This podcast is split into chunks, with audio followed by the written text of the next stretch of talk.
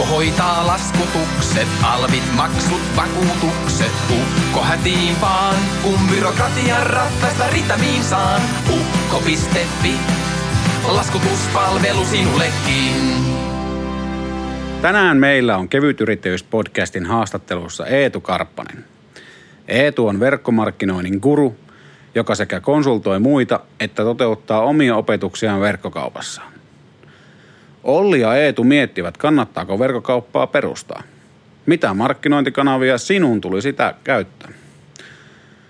Olli ja Eetu miettivät, kannattaako verkkokauppaa perustaa. Mitä markkinointikanavia sinun tulisi käyttää? Ja miten voit itse oppia verkkoliiketoiminnan analysoinnin mestariksi? Lisäksi kummastellaan, miten esports liittyy tähän kaikkeen. Tervetuloa mukaan! Laskutuspalvelu sinullekin. Tervetuloa Kevytyrittäjyys-podcastin pariin. Meillä on tänään vieraana Eetu Karppanen. Kuka Eetu on? Eetu on uh, digimarkkinoija, verkkokauppias. Konsultoin, myös teen jonkun verran ja varmaan nyt jos tuolta kentältä mennään, niin siellä se lähimpänä sydäntä on ollut niin kuin hakukoneoptimointi, mutta johtuen siitä, että, että tota, itse toiminut myös yrittäjänä, niin siellä on aika monta kenttää, mitkä sitten jossain määrin pysyy käsissä. Joo, minkä alan yrittäjä sä oot? Uh, mä oon verkkokauppias. Myydään aurinko- ja rusketustuotteita, että se on tuossa neljä vuotta kulkenut vähän silleen sivutoimisesti mukana ja ollaan katsottu, että miten, miten suomalaiset ostaa aurinkorasvaa ja itse ruskettavia. Ihan kohtalaisesti ne on ostanut. Hienoa. Miten sä oot itse päätynyt alalle? Että onko sun unelma ollut lapsena, että alan digimarkkinoijaksi tai hakukoneoptimoijaksi? Se on varmaan aika luonnollinen se polku ollut siitä, että, että tietokoneet neljävuotiaana ensimmäisen kerran näppeihin ja sitten sellainen luontainen polku sieltä internetin ihmemaailmaa. Ja jossain vaiheessa sitten tullut aika suoraviivaisesti vaan se, että nämä on niin kuin mielenkiintoisia juttuja, että on hauska, hauska harrastaa ja opiskella ja tehdä. Ja, ja sitä kautta sitten ehkä ollut semmoinen aika suoraviivainen toi polku siihen, että mihin, mihin niin kuin, minkä kanssa haluaa tehdä töitä ja mihin päätyy sitä kautta sitten tekemään niitä. Ja ilmeisesti oot testannut aika paljon, aika paljon eri, eri niin kuin verkkomarkkinoinnin muotoja. Podcastithan on yksi, yksi sellainen ja teilläkin on ilmeisesti oma, oma podcasti. Joo, me ollaan, se on ollut itse asiassa pitkästä aikaa semmoinen projekti, missä ei ole ollut kaupallisia tavoitteita, joka on tehty ihan, ihan tota täysin, täysin niin kuin rakkaudesta lajiin, mutta meillä on tämmöinen tuplariimi-podcasti, joka on, on Suomen kovin räppipodcast, koska niitä ei myöskään ole muita, niin me ollaan sitten oltu vahva, vahvassa dominanssiasemassa sen suhteen vielä, ainakin hetken. Olitko, nythän oli Flowfestarit viime viikonloppuna, olitko siellä, siellä ollut. tekemässä juttuja? Ei, ei, ei, ei, ei, ei, ei, en ollut. En uskaltanut lähteä sinne tänä, tänä vuonna, että se jätettiin nyt sitten tuleville, tuleville vuosille ehkä sitten, että katsotaan, että mennäänkö sinne taas vai ei. Mutta siinä suhteessa siellä oli ihan kova artistikattaus, että sen suhteen ehkä vähän semmoinen pienoinen harmitus tuolla takaraivossa, mutta Kuinka hyvin sä oot, vähän tein taustatyötä, niin oot, oot paljon tehnyt myös niin kuin ihan sosiaalisen median, median puolella juttuja. Niin onko tota, kuinka, kuinka kova juttu YouTube on sun mielestä? Nyt oli Tubekon myös viime viikonloppuna. Tulee aika hurjasti erilaisia tapahtumia. Joo, se on tota, sanotaan, mä oon siis toiminut sosiaalisen median konsulttina, some on ollut silleen aina mukana. Mä oon ehkä ollut enemmän se orgaanisen niin kuin luonnollisen näkyvyyden puolella tekemässä sitä, ja se sitten menee jo aika lähellä nykypäivän mun mielestä niin kuin osaksi viestintää, markkinointiviestintää.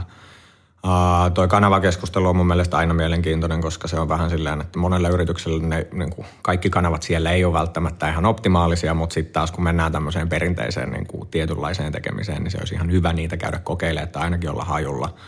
Sanotaan, että se YouTube kasvaa varmasti, mutta, mutta et en mä edelleenkään, ellei siellä ole niin kuin tosi terävää kulmaa siinä, että minkälaista sisältöä sinne tehdään, niin sitten mä näen, että se on aika vaikea kanava kuitenkin sit ottaa niitä niin kuin isoja, isoja hyötyjä suoraan. Että tässä tullaan ehkä vähän siihen, että tehdäänkö maksettua, halutaanko siitä suoraan euromyyntiä vai, vai tehdäänkö jotain brändäävämpää, jolloin sitten ne mittarit on myös vähän erinäköiset, että mitä, mitä siellä niin kuin tavoitellaan. Ja sitten nyt, nyt Snapchat meni pörssiin joku aika sitten. Ja tota, minkälaisen yrityksen tai yrittäjän kannattaa olla Snapchatissa? Se on tosi hyvä kysymys. No se mainosalusta on auki, se mahdollistaa jotain, mutta tota, varmaan Suomessa, jos mietitään, niin olisi niin viimeinen luku, jonka mä näin, niin se oli joku, että siellä olisi niin kuin 700 000 suomalaista.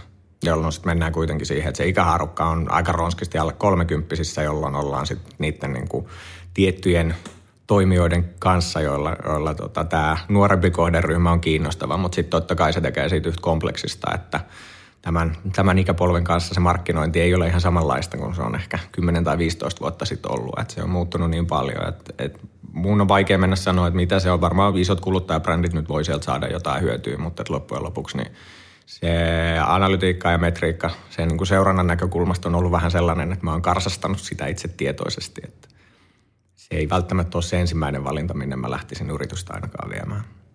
Eli et itse omista Snapin osakkeita? En, en omista, en. Ja nyt viimeisten, tota, viimeisten lukujen valossa niin mä ihan tyytyväinen siitä, että en. Mutta sanotaan, se on itse asiassa ollut ihan mielenkiintoinen mun mielestä keskustelu siitä, että Facebook, Facebook koitti ostaa Snappia ja sitten kun ei, sitä ei, se, se, se ei mennyt maaliin, niin sitten Facebook päätti, että no kopioidaan nämä nyt Instagramiin ja ruvetaan pyörittämään. Et musta tuntuu, että jos Suomessa miettii tota video, videokenttää, niin sitten Instagram Stories on kyllä varmaan sellainen seuraava, missä, missä niin kuin voisi nähdä ihan hyvin, että se vielä, vielä on niin kuin tavallaan tilaa kasvaa ja, ja mahdollisuuksia sen suhteen. Ja mainostajanahan se on, on selkeä etu myös, jos maksetun mainonnan puolella tekee, että kun Facebook omistaa Instagramin, niin sitten siellä on se kaikki Facebookin data myös, mikä tekee siitä, siitä niin jos miettii Snapchat tai Instagram, niin itse itse uskon enemmän, että Facebookin alaisuudessa toimiva Instagram on, on niin kuin paljon pidemmälle ja siellä pystyy kohdentamaan niin paljon tarkemmin. Mä en tiedä oikein mitä Snapchat vaikka tietää sen käyttäjistä. Mulle ei ole kans, mä en tunne sitä mainosplattaa. Se au, aukesi kyllä niin, että sinne pystyisi periaatteessa käsittääkseni avaamaan tiliä tekemään, mutta, mutta tota, en, ole, en ole vielä kerännyt kokeilemaan. Mutta et sanotaan, että se on, se on vähän haastava mun mielestä muutenkin se tavallaan Snapin kaupallistamisen kulttuuri, koska siis se koko – koko niin kuin palvelun perusmekaniikka jo itsessään käyttöliittymää, jos ajattelee, niin sehän on sellainen, että siihen ei niin kuin, kukaan ei osaa käyttää sitä ennen kuin joku kertoo, miten sitä käytetään. Ja sitten ollaan jo vähän siinä, että se on selkeästi niin kuin haluttu ehkä, ehkä pitää siinä pisteessä, että, että vanhemmat pysykää pois ja, ja tota, hiljainen tieto kulkee nuorison keskuudessa. Nyt ollaan käyty läpi, että ainakin Snapchat ei ole välttämättä semmoinen kanava, mitä sä suosittelisit pienyrittäjälle, niin onko muita sellaisia somekanavia, minne ei kannata mennä? Toi some on aina vähän vaikea keskustelu, varsinkin se, niin kuin, tästä täytyy mun mielestä niin kuin tehdä kaksi selkeää eroa. Toinen on se, että puhutaanko me maksetusta vai puhutaanko me niin kuin luonnollisista päivityksistä. Ja jos miettii nyt nykypäivänä sitä potentiaalia niin kuin Facebookinkin kanssa, niin kyllähän se on niin, että sinne sitä rahaa pitää jo laittaa tässä vaiheessa. Mutta siinä tullaan aina tähän, että mitä pienempi yritys, se vähemmän resursseja, jolloin sitten itse lähestyisin asiaa niin, että mistä se suora tuotto on nopeiten saatavaa, jolloin sitten me tullaan näkkiä siihen, että, että, että tota, nämä on äh, Facebookit, Snapchatit, Instagramit, kaikki muut, ne on, ne on tavallaan vaikeita siinä suhteessa, että se vaatii sen sisällön tuotannon, se vaatii niin kuin jatkuvan tekemisen, se vaatii sitä kautta myös ymmärryksen, mitä tehdään. Ja sitten sen suoran tuoton mittaaminen on huomattavasti vaikeampaa. Eli, eli tässä sitten, että jos, jos mietitään nyt verkkokauppaa, niin se on, se on niin kuin kompleksinen. Sitten kun mennään vielä ehkä niin kuin palvelubisnekseen tai tai johonkin niin kuin tämän tyyppiseen, niin silloin, silloin se voi olla vielä vaikeampaa tai sitten se voi itse asiassa olla jopa helpompaa, koska sinulla saattaa olla yksi numero, josta, josta poimitaan asiakkaat kiinni ja sitten kysytään, että mitä kautta löysit meidät, jolloin sitten se voidaankin ehkä niin kuin ottaa sen seurannan piiriin. Mutta, mutta kyllä mä näkisin, että varmaan tuo ostoputkes niin kuin se järkevin, niin kyllähän me ollaan silloin tuon AdWordsin kanssa tuossa hakusena mainonnassa, joka on varmaan se suoraviivasi ja helpoin koska se on sitten kuitenkin siinä suhteessa niin kuin oikoisempaa, mutta et, et en toki kiellä, etteikö varmasti Facebookinkin kautta niin pystytään ihan, ihan hyvin tuloksiin pääsee silloin, kun sitä mainontaa tehdään jossain määrin jär, järkevällä pohjalla ja, ja tiedetään, ketä halutaan tavoittaa ja miten. Miten sä kuvailisit, mikä on, mikä on Google AdWords? Meidän ukko.fiin verkko, verkkovideokurssilla on käyty läpi sitä, sitä asiaa tarkemmin, mutta miten sä itse sanoisit, mikä on, mikä on Google AdWords, jos ihminen ei ole ei ole ikinä kuullut siitä.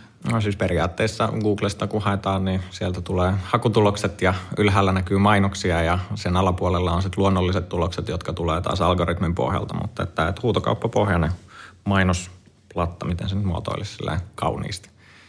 Ja nimenomaan ehkä se, että, että sen, sen puolella se klikki, klikkihinnoittelu on niin kuin siinä suhteessa se, mikä tekee sen järkeväksi. Että ei tarvi investoida niin kuin isoja rahoja sen takia, että sä pääset sinne, vaan se kokeileminen on aika, aika yksioikoista ja helppoa. Et musta tuntuu, että monella, monella pienyrityksellä tai pienyrittäjällä, yrittäjällä, yrityksillä, niin kun mennään tuohon koko luokkaan, niin se ongelma on vähän se, että sitä markkinointia tehdään sitten vähän silleen irrallaan, ostetaan ehkä aika kalliilla tiettyjä asioita, että ostetaan printistä yksi ilmoitus, niin se on saman tien niin kuin nelinumeroinen summa rahaa ja, ja taas sitten niin hakusanamainonnan puolella, niin sä oot siinä loppukuluttajan jossain niin kuin intentiossa jo kiinni, että se hakee jotain, johon sä voit tarttua kiinni ja se on vielä parhaimmillaan niin, että sitten kun siellä on detaljit kunnossa, niin me otetaan aika pientä yleisöä, mutta sitten saavutetaan se niin kuin järkevillä kustannuksilla. Että se on kyllä varmaan tällä hetkellä noista markkinointikanavista verkon puolella niin sellainen, jonka näkisin, että, että silloin on hyvä aloittaa. Ja AdWords on lähellä hakukoneoptimointia jollain tavalla. On, siellä on joo, kyllä. Se toimii sillä samalla mekaniikalla, että sulla on avainsanat ja, ja tota, niistä löytyy jotain tuloksia ja sitten hakukoneoptimoinnissa taas ollaan sen kanssa, että sulla on sisältöä, joka vastaa samantyyppisiin hakuihin ja jos sulla on riittävän vahva sivusto ja, ja tota, oot, oot niin kuin oikeasti onnistunut vastaamaan niihin kysymyksiin, niin pitkässä juoksussa sieltä sitten on myös helppo saada sitä luonnollisliikennettä, joka on toki sitten kauaskantoisempaa ja halvempaa taas niin kuin käänteisesti, että tuotanto maksaa jotain, mutta, mutta pitkässä juoksussa niin sitten, sitten sen niin kuin kumulatiivinen hyöty on yleensä huomattavasti parempi. Eli AdWords on hyvä ja Facebook on ehkä hyvä ja hakukoneoptimointi on No sanotaan, että silloin tämä on niin keskustelu, että, että pitäisi varmaan laittaa aina johonkin viitekehykseen, että mistä me lähdetään ja minkälainen yritys siellä on niin kuin taustalla ja mitkä ne resurssit ja kyvyt on, se on myös se toinen. Mutta ehkä semmoinen niin tietyllä tavalla mun mielestä niin kuin helpoin, helpoin väylä siihen on, että kaikkea kannattaa kyllä kokeilla. Antaa niille niin kuin riittävä aika, aika sille, että, että sä pystyt myös katsoa, että tuleeko sieltä mitään. Ja ehkä semmoinen yksi nyrkkisääntö, minkä mä oon huomannut tässä niin kuin paljon, kun eri yrityksiä on konsultoinut, niin sit se, että, että kyllä tuo niin analytiikka jo itsessään, että se on niin kuin tavallaan jossain määrin validoitu ja sitä seurataan ja ymmärretään, että Google Analyticsista nähdään aika paljon kuitenkin sitten, että vaikka se on se viimeisen klikin mittari, niin kuitenkin siinä, siinä pystytään sitten jo antaa arvoa tietyille asioille, että mistä sitä tapahtuu. Että se seuranta, se pitäisi kyllä olla mun mielestä niin kuin ensimmäinen asia, mikä on oikeasti laitettu kuntoon ja, ja vielä mielellään sillä tasolla, että, että sitten siellä oikeasti seurataan tyyliin niin kuin sähköpostia ja klikkejä tai mobiilisoittoja tai muita tämän tyyppisiä varsinkin palvelubisneksessä, että saadaan mahdollisimman paljon se seurannan piiriin, jotta sitten pystytään myös, myös arvottaa sitä, että mitä se verkkotekeminen oikeasti on. Eli Google Analytics, sitäkin pitäisi käyttää näiden muiden työkalujen lisäksi. Mä oon, oon itse samaa mieltä tuosta ja on huomannut sen, että hirveän paljon on esimerkiksi työpaikkoja, minne haetaan niin analytiikkaosaajia – ja olen miettinyt, että mä oon itse opiskellut markkinointia, jolla on paljon tuttuja siltä puolelta.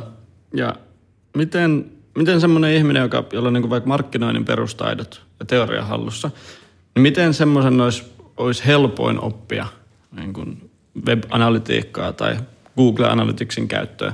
Sanotaan, että jos sulle ei ole vaikka omia verkkosivustoja, sä et ole, et ole verkkokauppias, et ole, sulle ei ole omaa blogia eikä kotisivuja, niin miten sä voit oppia tuommoisen taidon, mistä niin kuin selkeästi työmarkkinoilla on, on niin kuin halua palkata tuollaisia ihmisiä, niin miten sä voit kouluttaa itsesi niin analytiikka-osaajaksi? No vaihtoehtoja on paljon. Se on ehkä, että jos lontoon kieli sujuu, niin sen jälkeen sulla on internet täynnä vastauksia ja kysymyksiä, joilla, joilla pääsee niin kuin hyvin pitkälle jo. Että itse oppineena muun muassa olen tehnyt tämän täysin tällä mekaniikalla, että, että lukemalla paljon artikkeleita ja sitä kautta sitten soveltamalla käytäntöön. Mutta ehkä toi on vähän sellainen, että, että kyllä mä väittäisin, että se paras keino ymmärtää ja oppii ihan mitä tahansa näistä, niin on, on se, että sulla on – joko joku sivutoiminen harrastus, jossa sä pyörität jotain, jotain sivustoja johonkin aihealueeseen ja mielellään totta kai sellaiseen, joka kiinnostaa, jotta se sisällöntuotanto tuntuu myös niin kuin jossain määrin luontevalta, mutta että kyllä mä väittäisin, että, että se on niin kuin helpoin ja nopein keino saada oikeasti itsensä niin kuin ajantasalle tai edes hahmottaa niitä perusteita, jonka kautta sitten pääsee syventämään sitä osaamista.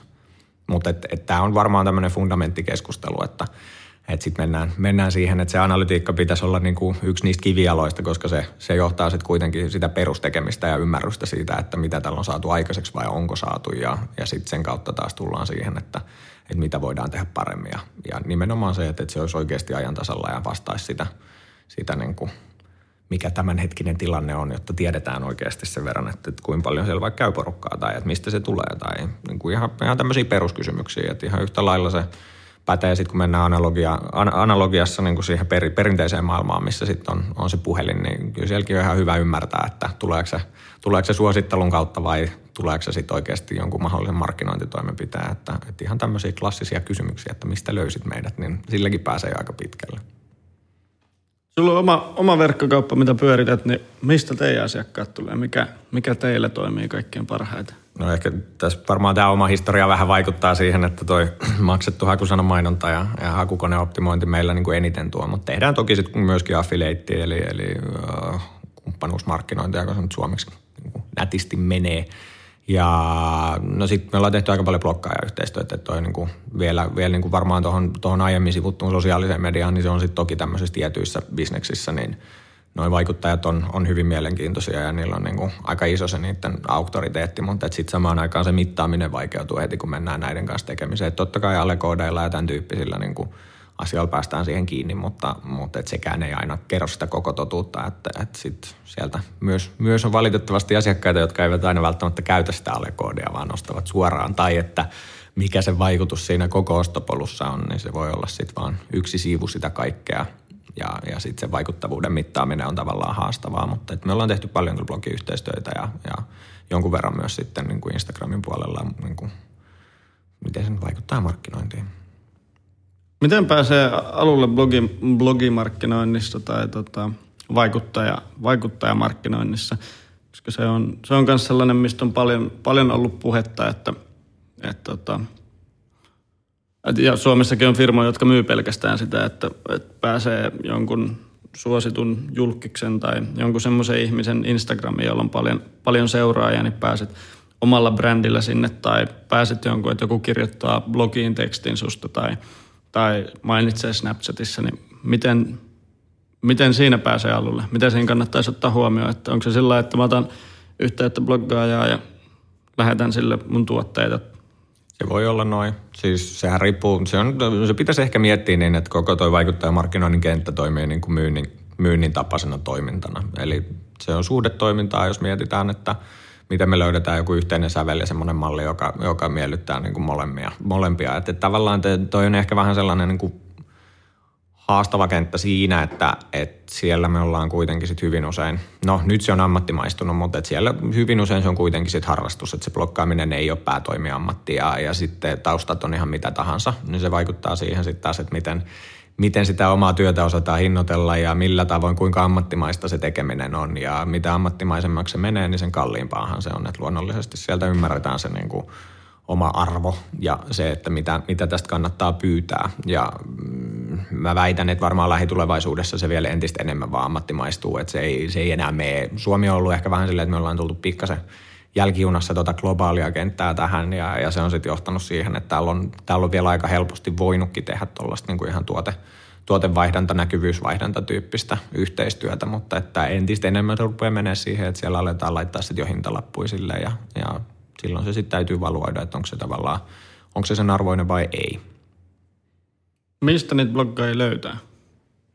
Blogimedioita on aika paljon. No, yksi hyvä, mitä mä oon paljon käyttänyt, niin on totta kai sit se, että, että sulla on tietyt, tietyt tavallaan niin kuin toimialan alla olevat termit, joita googlettamalla ja, ja sinne se blogi vaikka ihan vaan siihen Google-hakuun matkaan, niin voi antaa jo ihan hyvää osviittaa siitä, että ketkä kirjoittaa aiheesta.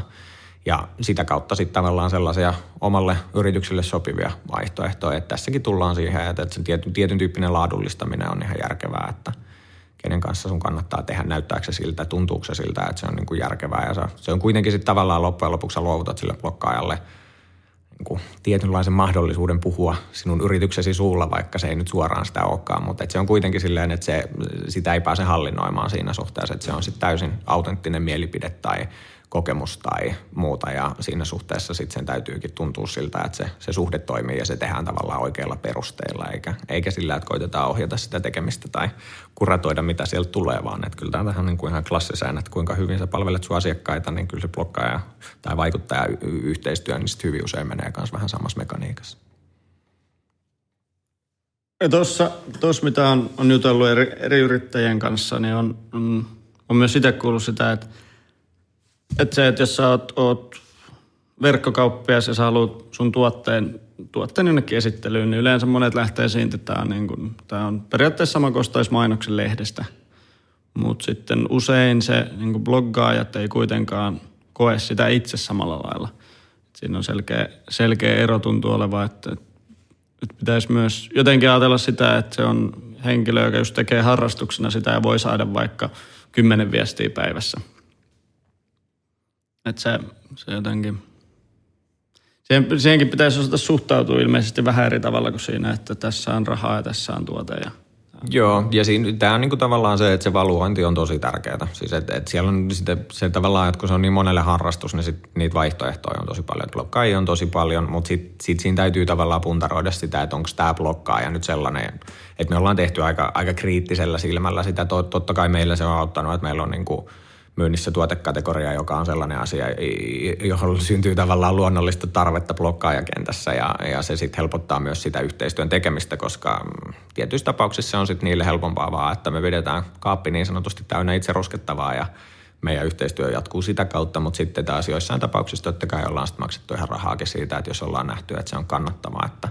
että tässä tullaan varmaan tämmöisiin niin kuin ihan, ihan vähän saman tyyppiin kuin se printtikin, että siellä pitää miettiä, että onko tämä nyt järkevää, että, että kannattaako tähän nyt laittaa tonni puolitoista tai jotain tähän ilmoitukseen ja mitä, mitä voi olettaa, että se tuottaa vai tuottaako se mitään, että, että sitten klassista puntarointia. Tähän on kuin ihan missä tahansa markkinointikanavassa, että, että kokeilemalla vaan selviää ja ilman sitä kokeilua ei tiedä yhtään, että toimiiko se vai eikö se toimi.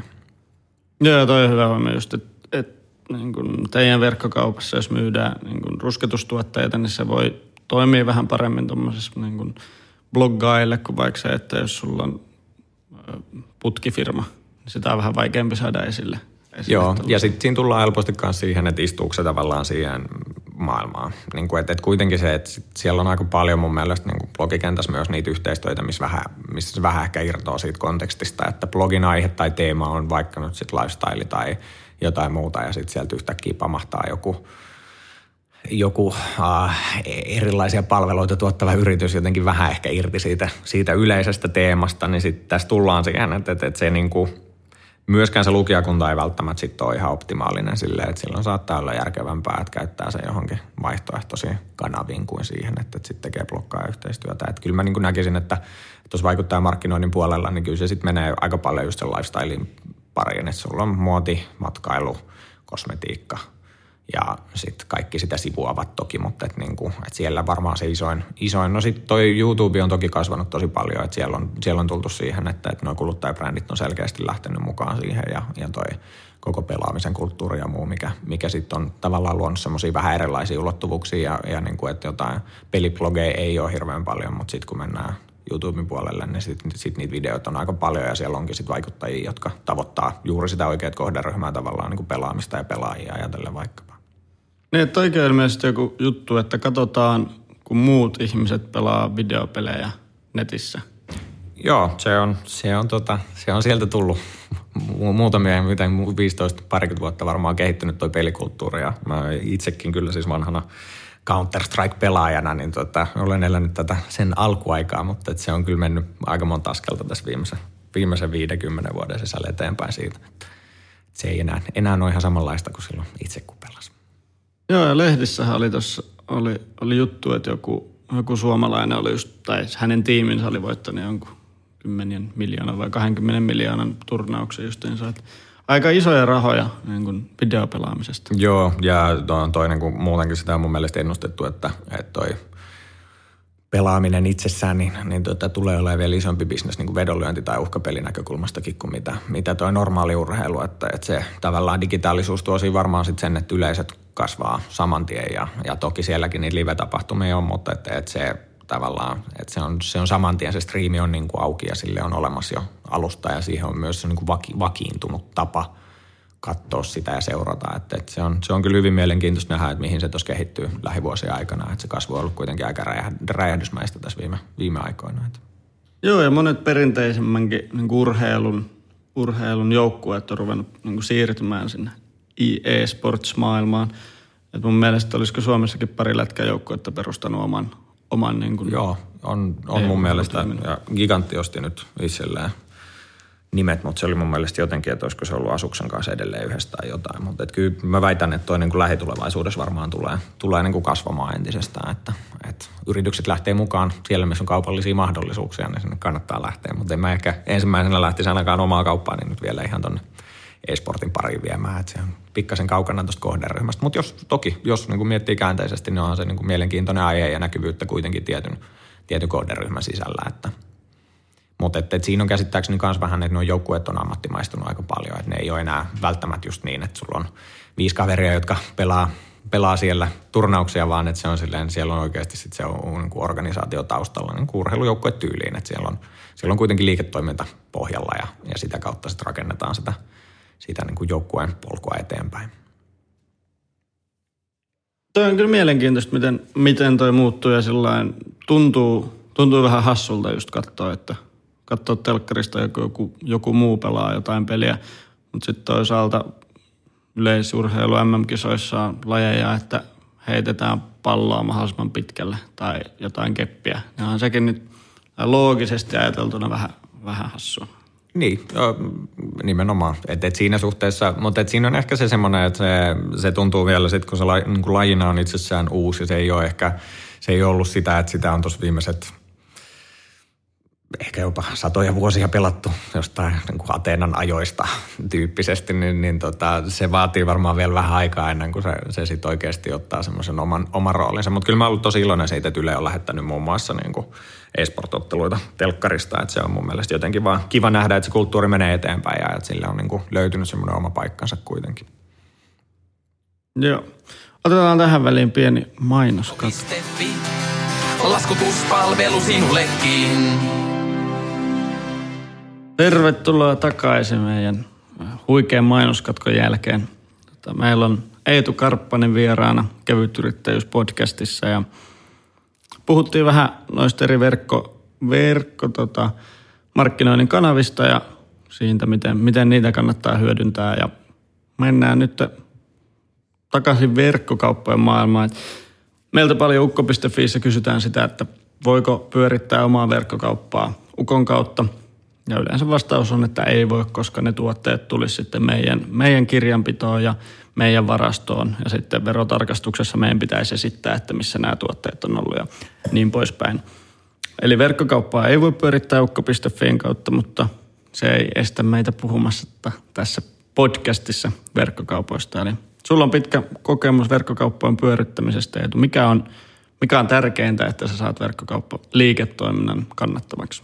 No kyllä me tässä tullaan äkkiä siihen, että tuo asiakashankinta eli, eli niin kuin markkinointi on varmaan se kaikista tärkein. Että, että musta tuntuu, että tosi paljon Suomessa vähän keskitytään helpommin siihen, että, että mietitään, mietitään sitä, että minkä alusta mä otan tai, tai sitten ollaan enemmän siinä keskustelussa, että miten saa, mistä saa halvimmat postikulut tai että, että se menee tavallaan niihin sellaisiin työkaluihin, mitkä ei itsessään ehkä välttämättä – välttämättä niin kuin kasvata sitä bisnestä, koska se ainut, ainut niin kuin keino kasvaa sen bisneksen kanssa on se, että sä saat asiakkaita, jotka ostaa sitä tavaraa tai ostaa sitä, sitä palvelua tai muuta. Että tässä ehkä tullaan myös siihen, että mä olen jotenkin viime aikoina vähän miettinyt sitä, että verkkokauppaterminä on vähän haastava, koska jokainen mieltää sen omalla tavallaan ja jokaiselle niin kuin verkkokauppa näyttäytyy vähän eri tavoin ja me tullaan helposti siihen, että, sitten, että onko Amazon verkkokauppa vai ei. Et se on tavallaan alusta, joka mahdollistaa kaupan käynnin, mutta, mutta se on niin kuin sit loppujen lopuksi kuitenkin niin, että Amazonin alla on paljon myyjiä, jolloin että onko se, onko se suoraviivaisesti verkkokauppaa. Sitten taas jos kääntää sen analogian toisinpäin, niin kaikki on verkkokauppaa, missä tapahtuu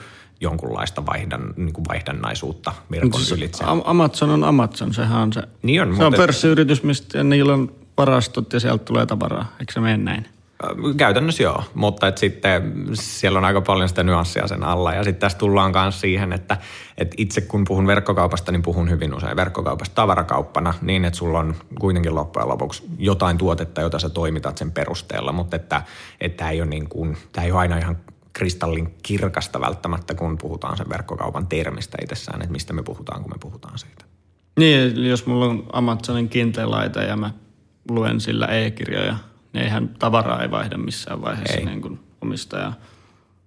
Et se on tavallaan digitaalinen tuote, mutta sielläkin tapahtuu se transaktio, jolloin se sitten kuitenkin loppujen lopuksi tavallaan voidaan tulkita myös verkkokaupan alaseksi. Sä ostat Amazonin kirjakaupasta digitaalisen kirjan, josta sä maksat rahaa, mutta et sit, onko se niinku, halutaanko se ottaa tavallaan termin alle vai ei, mutta tämä ehkä niinku eniten näkyy siinä, että sit kun me puhutaan siitä toimialasta ja sen vertailtavuudesta, niin sitten sit se, että kun ne ääripäät on tosissaan Amazon ja sitten toisessa päässä saattaa olla, että sulla on 15 tonnia vuodessa vaihtava äh, lasten tarvikkeita myyvä verkkokauppa, jota pyöritetään sivutoimisesti. Että et se on niinku, ne ei mene tavallaan ihan samaan keskusteluun kuitenkaan sit vertailun näkökulmasta.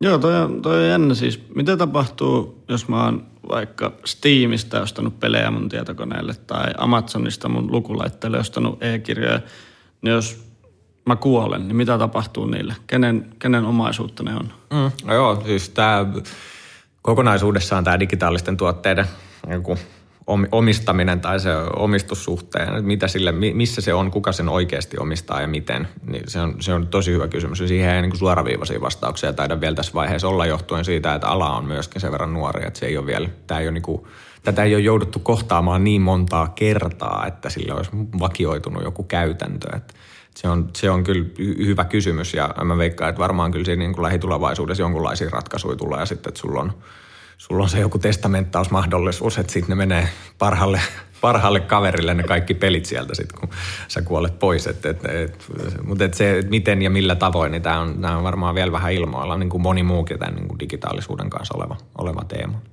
Mutta teillä on verkkokauppa, missä myydään ihan oikeita tuotteita. Teillä on varastoja.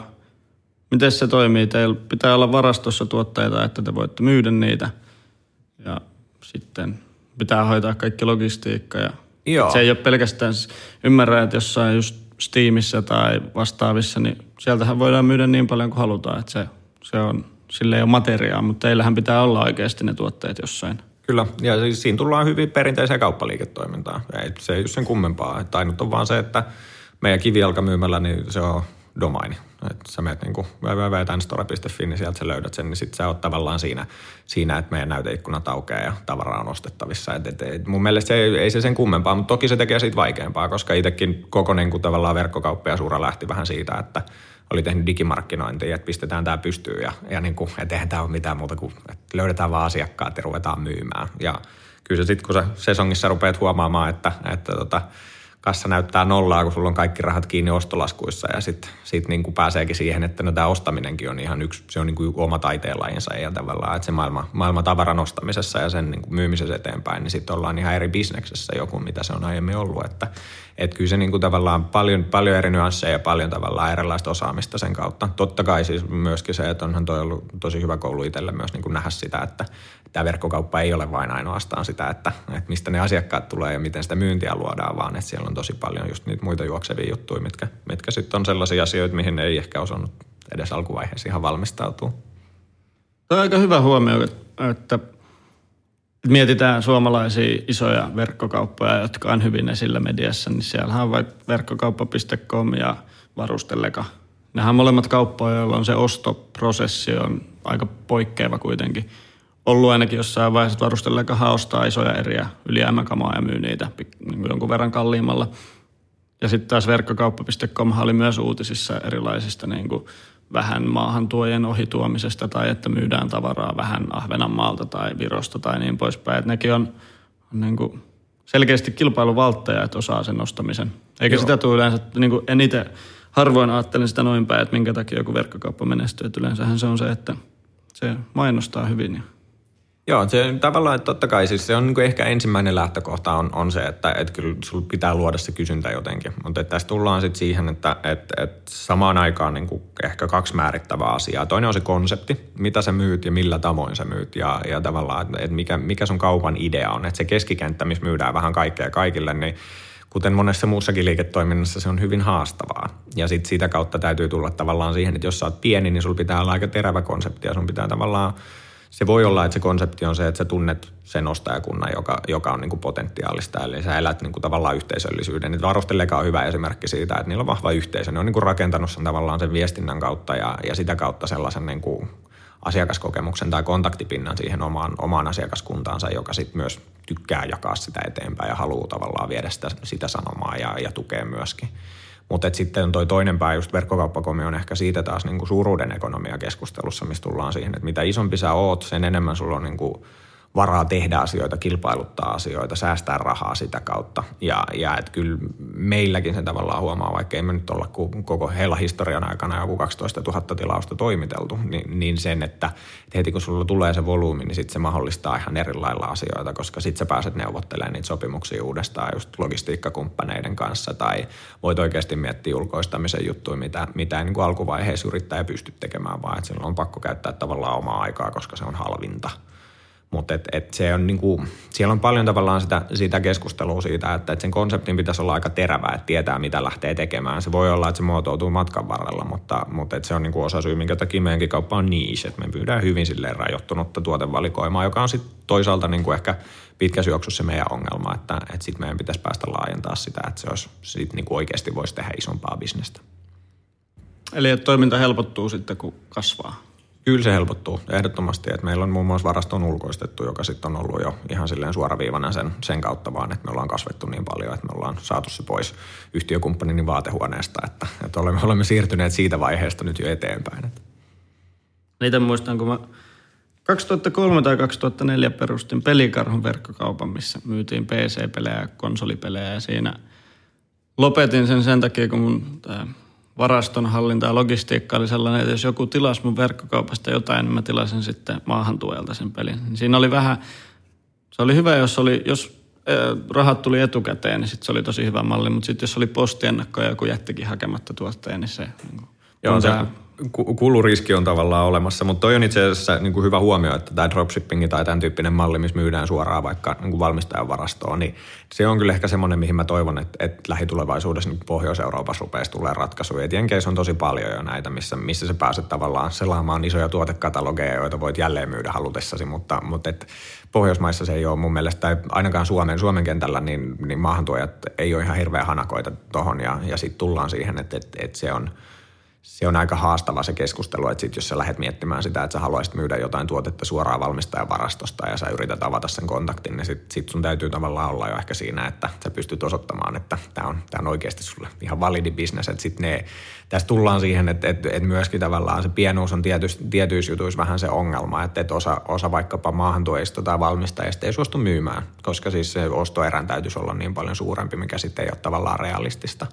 Ja, ja sitten no niin tässäkin tullaan itse asiassa vielä tähän samaan keskusteluun siitä, että, että myyt sä sitten jonkun muun brändejä vai valmistat sä omaa. Ja sitten jos sä valmistat omaa, niin sitten se keskustelu on taas ihan erinäköinen, koska sitten sä oot niinku tavallaan valmistuttamisbisneksessä, mutta sitten sen lisäksi sun markkinoinnin on, se on ihan erinäköistä, koska sun pitää tavallaan luoda kysyntää sille sun tuotteelle. Ei, että sä et pääse tavallaan ratsastaa sillä, sillä jälleen myytävien brändien näkyvyydellä ja, ja sitä kautta sillä, että, että ne on jo niin kuin vakioituja jonkun ostajakunnan silmissä. Että tämä, on paljon sellaisia pieniä nyansseja, mutta että, että kyllä mä niin kuin näkisin, että, että edelleen se, se konsepti ja, ja niin kuin markkinointi on ne tärkeimmät ja, ja sitten kaikki muut on niin kuin tavallaan työkaluja siihen, että, että millä saavutetaan niin kuin järkevämpää, kannattavampaa. Toki vielä ehkä sen verran niin kuin lisätäkseni, niin toi, toi mm, esimerkki, josta mainitsit oman kaupan osalta, niin sitten tullaan tähän, että, että se kulurakenne on yksi sellainen kyllä, että se on hyvä, hyvä jos se on hyvin selvillä, että, että mm, siinä tullaan näkee siihen, että jos sun tuotteet on tosi halpoja, niin se on, niin kuin, on tavallaan liiketoiminnallisesti vaikea, koska sitten se on volyymibisnes ja, ja tota, sitten sun pitää maksaa aika paljon siitä, että sä saat sen volyymin luotua ja, ja myös pahimmillaan sitä, että ne ensimmäiset kaupat saattaa olla niin kuin miinusmerkkisiä ja, ja sitten pyhällä hengellä toivot, että ne palaa ja ostaa uudestaan tai sitten teet toimenpiteitä sitä kautta, että ne ostaa uudestaan. Mutta tämä on niinku tavallaan vähän sellainen, että,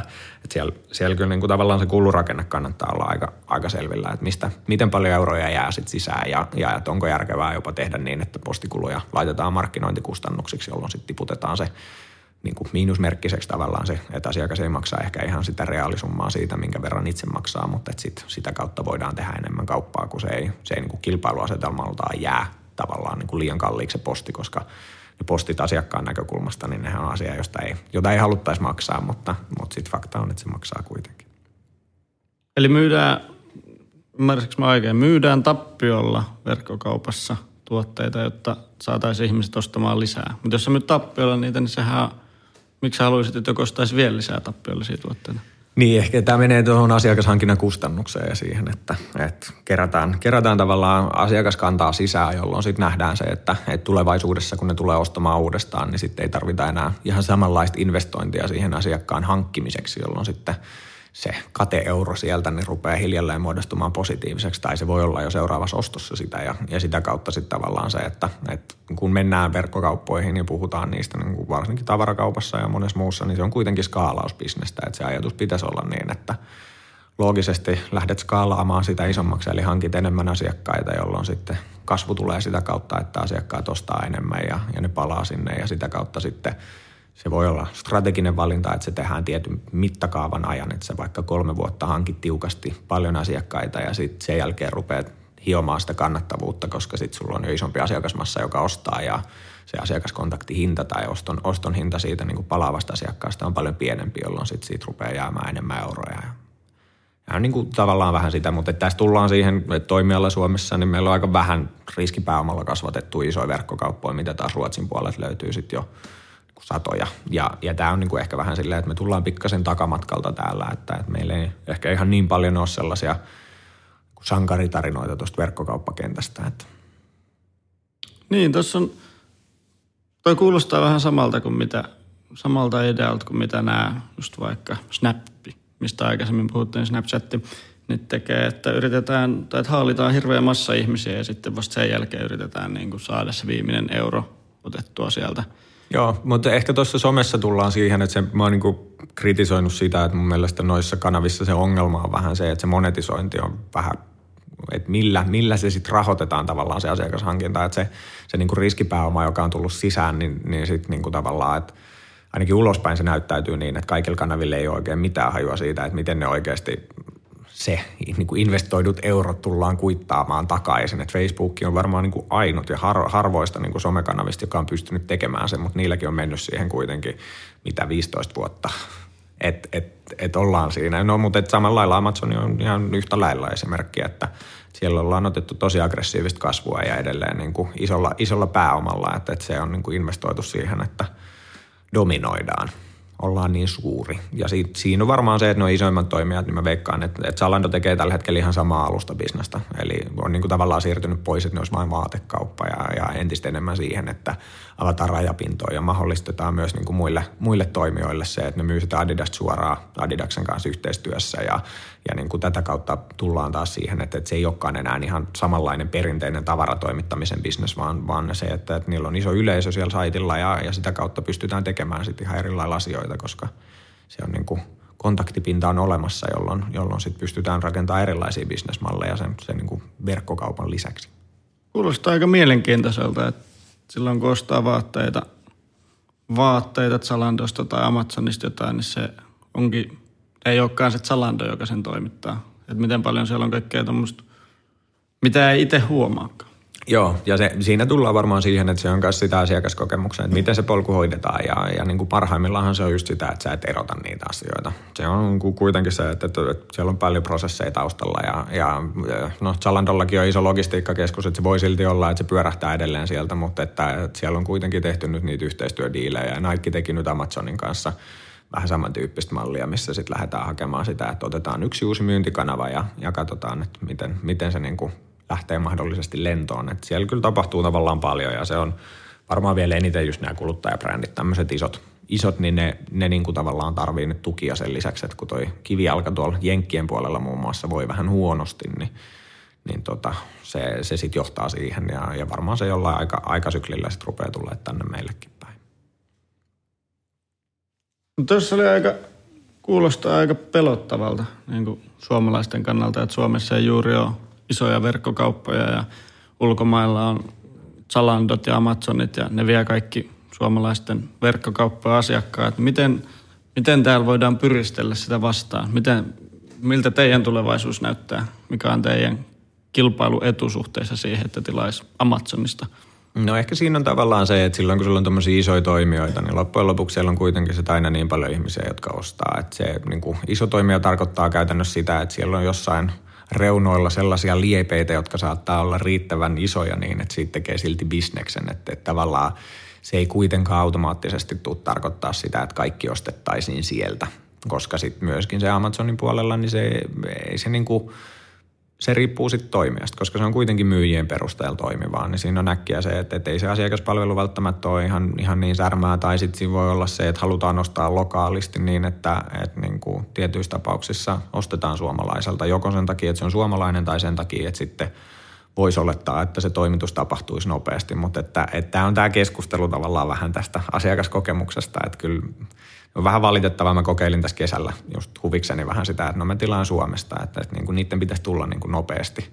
Että mä saan sen, saan sen sillä jollain viikon aikaikkunalla sen tavaran, mitä mä, mitä mä tilaan. Mutta tota, kyllä mulla sitten kahden kaupan kanssa kävi vähän sillä, että mä totesin, että ei tämä, tämä, tämä aikaikkuna ei ole niin kuin riittävää. Että, että, että se on varmaan semmoinen ensimmäinen, että yksi mikä meillä on, niin meillä on se, että varsinkin niin kuin lokaalisti lokaaleille niin kuin omalla markkinalla, niin kyllä siinä pitäisi olla sitten jo se toimitussykli niin tiuha, että tai että se pitäisi tehdä sellaiseksi, että sen pitäisi olla yksi niistä eduista, koska se kuitenkin loppujen lopuksi se posti sen sulle niin kuin kahdessa kolmessa päivässä pitäisi kuljettaa kotiin tai noudettavaksi pakettiautomaatista tai muusta. Toki siis kyllähän Amazonikin toimittaa sen siinä, mutta et siihen sitten yleensä pitää laittaa vähän pennosia, että se tapahtuu siinä samassa aikasyklissä.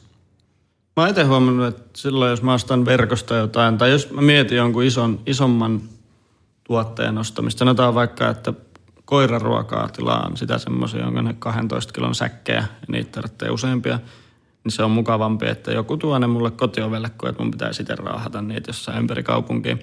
Ja siinä on huomannut, että jotkut verkkokaupat on niin tosi hyviä. Että sieltä tulee suoraan kotiovelle pakettiauto ja sitten ne rahtaa sulle sisään sen tavaran. Ja tuossa on taas sellainen, että mä tietenkin aina mieluummin jostain tuollaisesta paikasta vielä, kun ne niin postikulut on tuossa tapauksessa ilmaisia.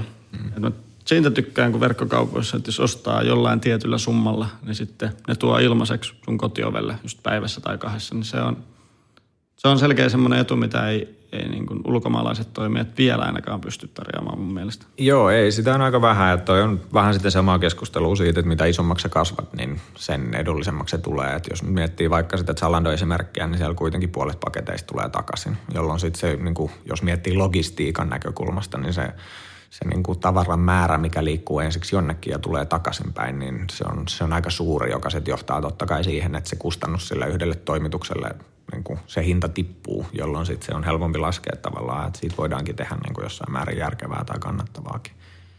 Mutta et, et toi, se on niin kuin mun mielestä asiakaskokemuskeskustelu ja DHL on itse asiassa ottanut aika paljon nyt viime aikoina niin kuin hyviä sellaisia askeleita sitä kohti, että, että myöskin tämä kuriirikeskustelu siitä, että miten sitä tavaraa toimitetaan ja miten, miten se, että, että jätetäänkö oven taakse tai kuljetetaanko pakettia pakettiautossa, vaikka siellä ei ole ketään vastaanottamassa tai muuta, niin siellä on tullut nyt ihan hyviä palveluita DHL puolella muun muassa, että, että meillä on ainakin meillä menee Ruotsiin muun muassa, niin sieltä tulee tekstiviesti, missä sitten valitaan, että haluat sen noutopisteeseen tai minkälaisella noutoajan kohdalla tai tuota, toimitusajan kohdalla sitä tuodaan. Ja, ja se on nyt niitä ensimmäisiä steppejä varmaan sitä kohti, että että tulee vähän järkevämpää, että se ei ole silleen toivottavasti sitä aikaikkunaa, että kello 16.20 välillä tai 9.17 välillä, jolloin sitten ollaan vähän siinä, että no en tiedä olenko silloin paikalla, mutta sen kun kokeilette.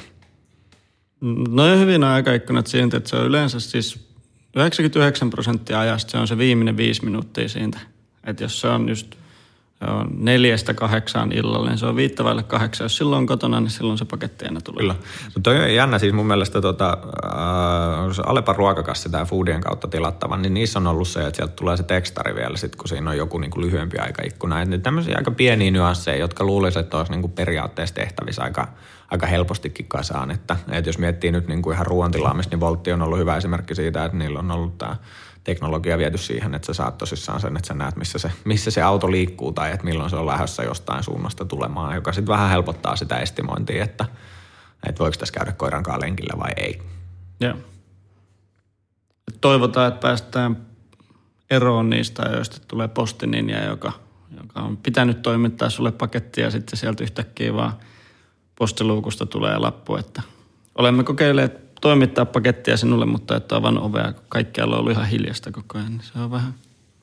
Se on vähän joo, mutta postiakin parjataan mun mielestä tietyllä tavalla vähän liian usein. Et sit jos miettii sitä niitä niin kuin toimitusketjun määrää, kuinka paljon paketteja sieltä lähtee päivätasolla ja, ja sitten myös vähän tätä haastetta, että, että niin kuin – sulla on aika paljon sitä työvoimaa ja sitten tässä varmaan tullaan siihen, että miten, miten pätevää se työvoima tietyissä suhteissa on tai mitä siellä tapahtuu. Niin sitten, että, että kyllä me, me ollaan kuitenkin käytetty postin palveluita niin muun muassa niin tämän Storan kanssa useampi vuosi ja ei meillä on ihan marginaalimäärä, mitä siellä on ollut ongelmia. Ja sitten ne ongelmat, mitä sieltä on syntynyt, niin valtaosa niistä on, on niin kuin kyllä hoidettu hyvin. Joskin sitten mä ymmärrän kyllä sen tuskan, että sitten kun sulla on kalliita tuotteita, joiden sisäostohinta on kallis, niin sitten siinä vaiheessa se trukin päälle ajo, niin siitä se niin kuin jumppaaminen sitten korvaukseen kanssa, niin se voi olla vähän työlästä ja haastavaa ja välttämättä ei mene ehkä ihan niin nappiin kuin se voisi mennä. Mutta. Kun meillä on kuuntelijoissa ihmisiä, jotka miettii, että ne haluaisi perustaa oman verkkokaupan, tai sanotaan, että on ihminen, joka on kiinnostunut vaan niin, niin verkkokaupan perustamisesta, ei ole mitään tiettyä tuoteryhmää vaikka vielä mielessä, niin mitkä olisi sun tärkeimmät vinkit, käytiin läpi, että logistiikkaa ja varastoa ja markkinointia pitäisi olla, mutta mikä on siinä, että miten sä löydät sen oman niin kuin kannattavan tuoteryhmän? Missä on hyviä nichejä, miten niitä löytää? No toi onkin, se on kyllä, et kysynyt helppoa. Meillähän on siis semmoinen asia, että tämä ei ole ehkä niin kuin rakkaudesta lajiin nämä aurinkovoiteet ja itse ruskettavat, että, että se on enemmän ollut tällainen aika kylmän, ky, kylmä lähestyminen siihen, että, tota, että tässä voisi olla potentiaalia, markkinapotentiaalia. Ehkä se siitä lähtee, että varmaan niitä tuotesektoreita kannattaa niin kuin omassa päässä miettiä, mikä, mikä tuntuisi järkevältä, mikä tuntuisi ehkä jossain määrin jopa kiinnostavalta sellaiselta, minkä ympärille pystyisi pystyy itse tuottaa vaikka sisältöjä, josta niin kuin vielä parhaimmillaan myös tietää jotain.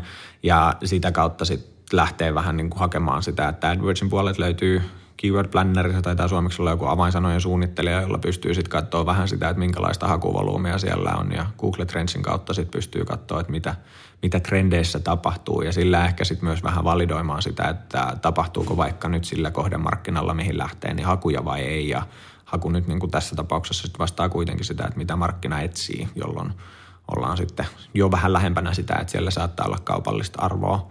Sitten toki tämä niin kuin kulurakenne on yksi tiukka keskustelu siitä, että minkälaisella katteella sitä tavaraa saa ostettua ja, ja sit sitä kautta se, että – että niin kuin, onko se, onko se niin kuin nähtävissä sellaiseksi, että siitä voi oikeasti rakentaa bisnestä vai että, että onko se sitten sellainen, että se voi olla niin haastavaa, että ilman, ilman isoja pääomia niin se ei onnistu tai, tai sitten jos jopa saa ne isot pääomat, niin sitten varmistaa vielä sen, että, että se niin kuin oikeasti näyttää, näyttää siinä suhteessa järkevältä, mutta ei tuohon varmaan mitään sellaista suoraviivasta vastausta ole, että mistä – mistä sen oman tuotekategorian tai tuoteryhmän tai, tai muun löytää, vaan että kyllä se enemmän tulee sit siitä samasta klassisesta liikeideasta, mikä, mikä on monen muunkin bisneksen kanssa, että miksi, miksi lähteä sitten putkialalle tai miksi tehdä jotain muuta palvelubisnestä tai, tai tätä kautta, että se mikä tuntuu hyvältä ja näyttää, näyttää riittävän utopistiselta sellaiselta, että se voisi olla niin kuin liiketoiminta, joka lentää, niin sitä kohti hyvät Excelit vaan pyörittelemään. Niin, kyllä se, kyllä se niin kuin nimenomaan tuo laskenta, se on yksi sellainen, mitä, mitä suosittelen kyllä kaikille, että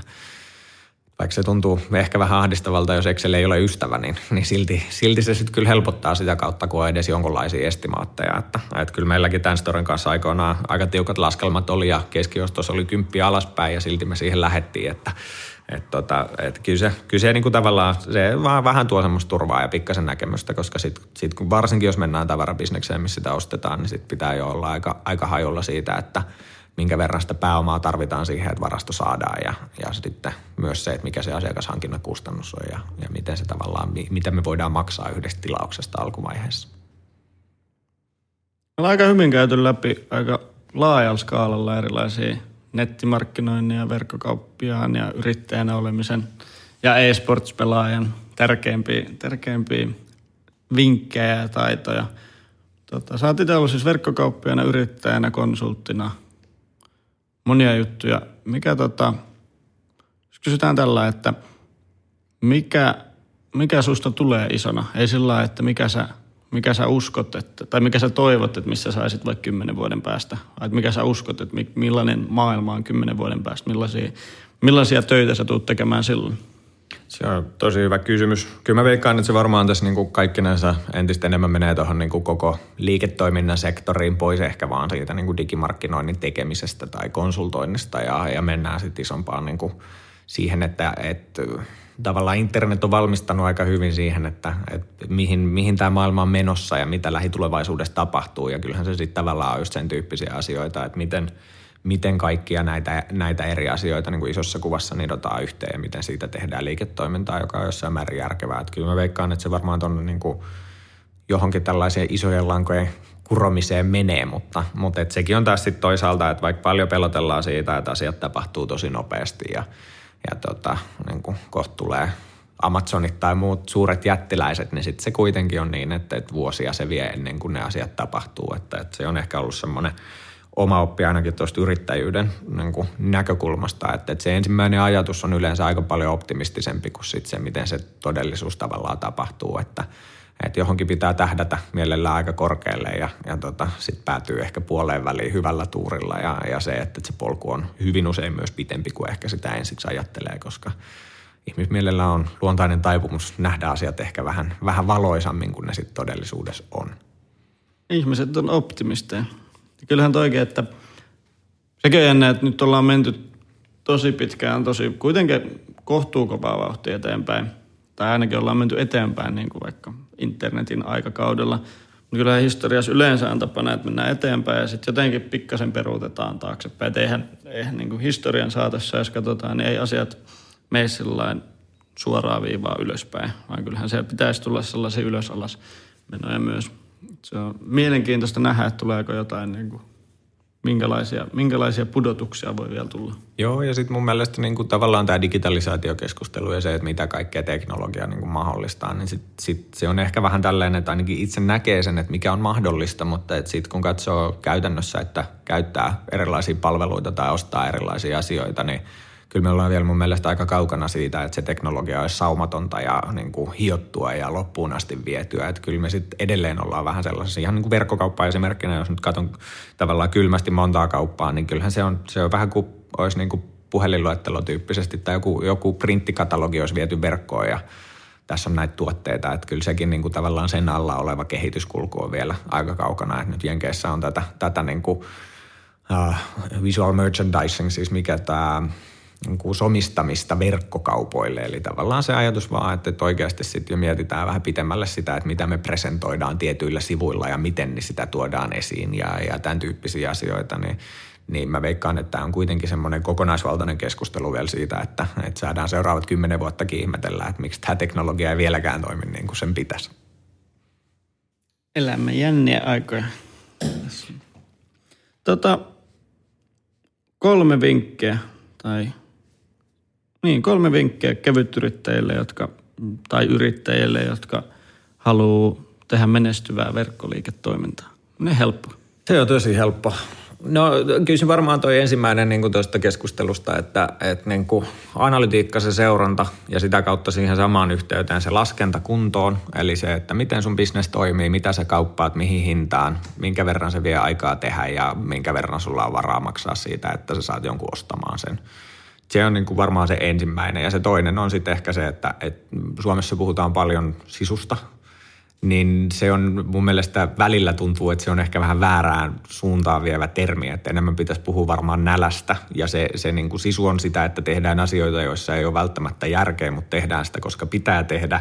Se nälkä on sitten taas sitä, että sä haluat tehdä sellaisia asioita, joista sä saat jotain tuottoja tai tuloksia tai että semmoinen tietynlainen niin kuin ehkä siinä pitää olla se nälkä, että sen bisneksen pitää tuntua siltä, että mä haluan oikeasti kasvattaa tätä, mä haluan tehdä tästä niin kuin järkevää, jos sä haluat tehdä siitä oikeasti bisneksen. Toki meillä on paljon yrittäjiä ja yrityksiä, jotka on ihan tyytyväisiä siihen omaan tasonsa, mutta sitten kun me mennään suoraan viivaa bisneksen kanssa, niin se yleensä tarkoittaa sitä, että jossain vaiheessa lähtee laskuun tai tai sitten sit siinä on niin kuin jotain haasteita, jos se ei, ei kasva, vaikka yritetään. Ja, ja nämä on sitten toki aina tilannekohtaisia ja vaikea tunnistaa.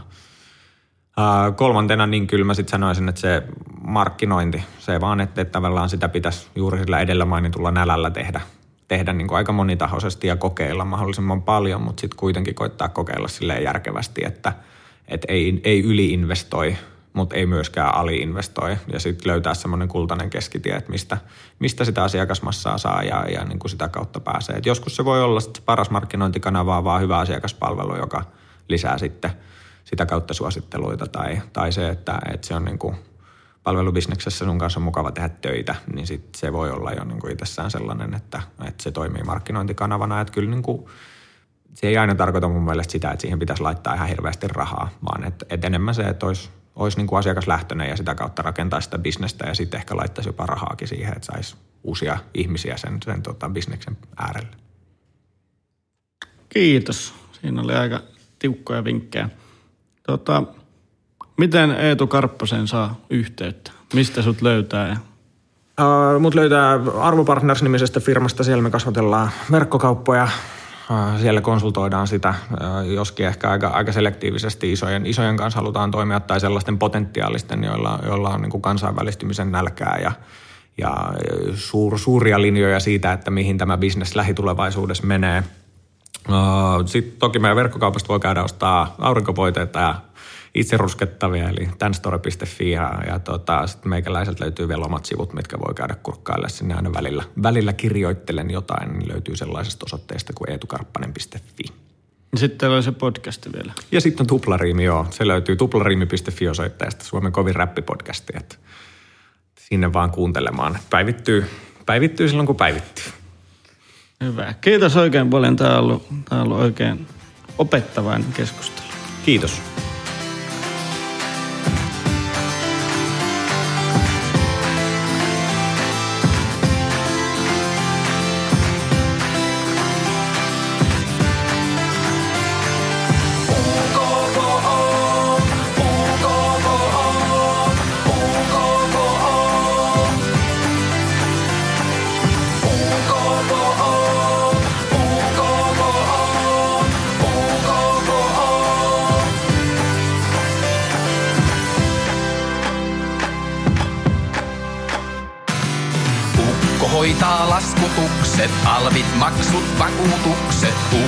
Ukko hätiin vaan, kun byrokratian ratkaista ritamiin saan. Ukko.fi, laskutuspalvelu sinullekin.